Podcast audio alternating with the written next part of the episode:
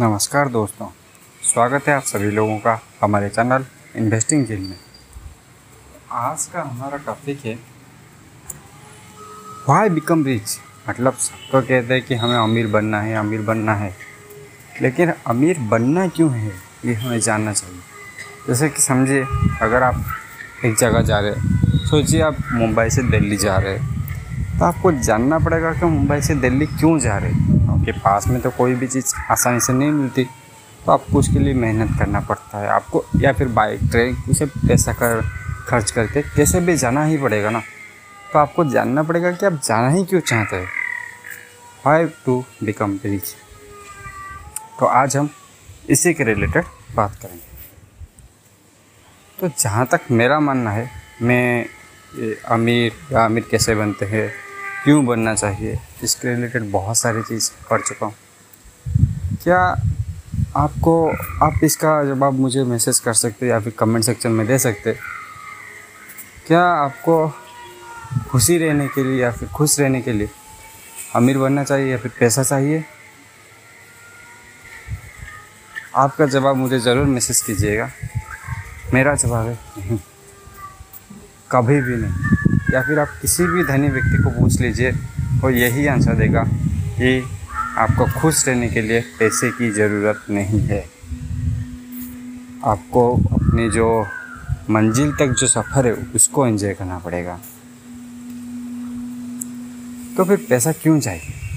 देखिए, आप हमेशा जॉब करके या फिर जो नाइन टू फाइव या फिर कोई भी सॉफ्टवेयर कंपनी में जॉब करके अमीर नहीं बन सकते, किसी के अंडर काम करके। क्योंकि उसके अंदर आप जितना कमाएँगे, उतना ही आपका स्पेंड हो जाता होगा। तब अमीर कैसे बनेंगे? ये हम अलग एक वीडियो में डिस्कस करेंगे। लेकिन अमीर बनना क्यों है? क्योंकि आपको फाइनेंशियल फ्रीडम चाहिए। क्या होता है फाइनेंशियल फ्रीडम वो चीज़ जो आपको अगर समझे, आप एक मोबाइल को टेप लगा लगा के चला रहे अगर आपके पास पैसा होता तो आप इस चीज़ को ख़रीद सकते थे। क्योंकि वो टैप लगा के मोबाइल चलाने से आपका बहुत ज़्यादा टाइम और पैसे का नुकसान होता होगा। ये होता है फाइनेंशियल फ्रीडम आपको अपने लाइफ आप अपना लाइफ फोर्टी ईयर में रिटायर करके अपने काम छोड़ के अपने बच्चों के साथ टाइम स्पेंड कर सकते हैं। ये होता है फाइनेंशियल फ्रीडम फाइनेंशियल फ्रीडम का मतलब ये नहीं कि आप फालतू की चीज़ों में पैसा खर्च कर दें। यहाँ तक कि सबसे बड़ा एग्ज़ाम्पल जो मैं दे सकता हूँ, दुनिया के टॉप टेन धनी व्यक्ति में से जो आते हैं, दुनिया के सबसे सफल इन्वेस्टर वारेन बफेट आज भी उसी घर में रहते हैं जो उन्होंने लगभग पचास या साठ साल पहले लिया होगा। तो इससे आप समझ सकते हैं कि फाइनेंशियल फ्रीडम का मतलब ये नहीं कि आप पैसा किसी भी चीज़ में खर्च कर दें, आपके पास पैसा आ गया तो आप खर्च कर दें। इसका मतलब ये है कि आप अपने पैसे को, पैसा आपके पास रहे। जब आप ज़रूरत पड़े, आप उसको खर्च कर सके। वो फाइनेंशियल फ्रीडम है जिसको मतलब आपको पैसे के लिए टेंशन करने की ज़रूरत नहीं पड़ेगी।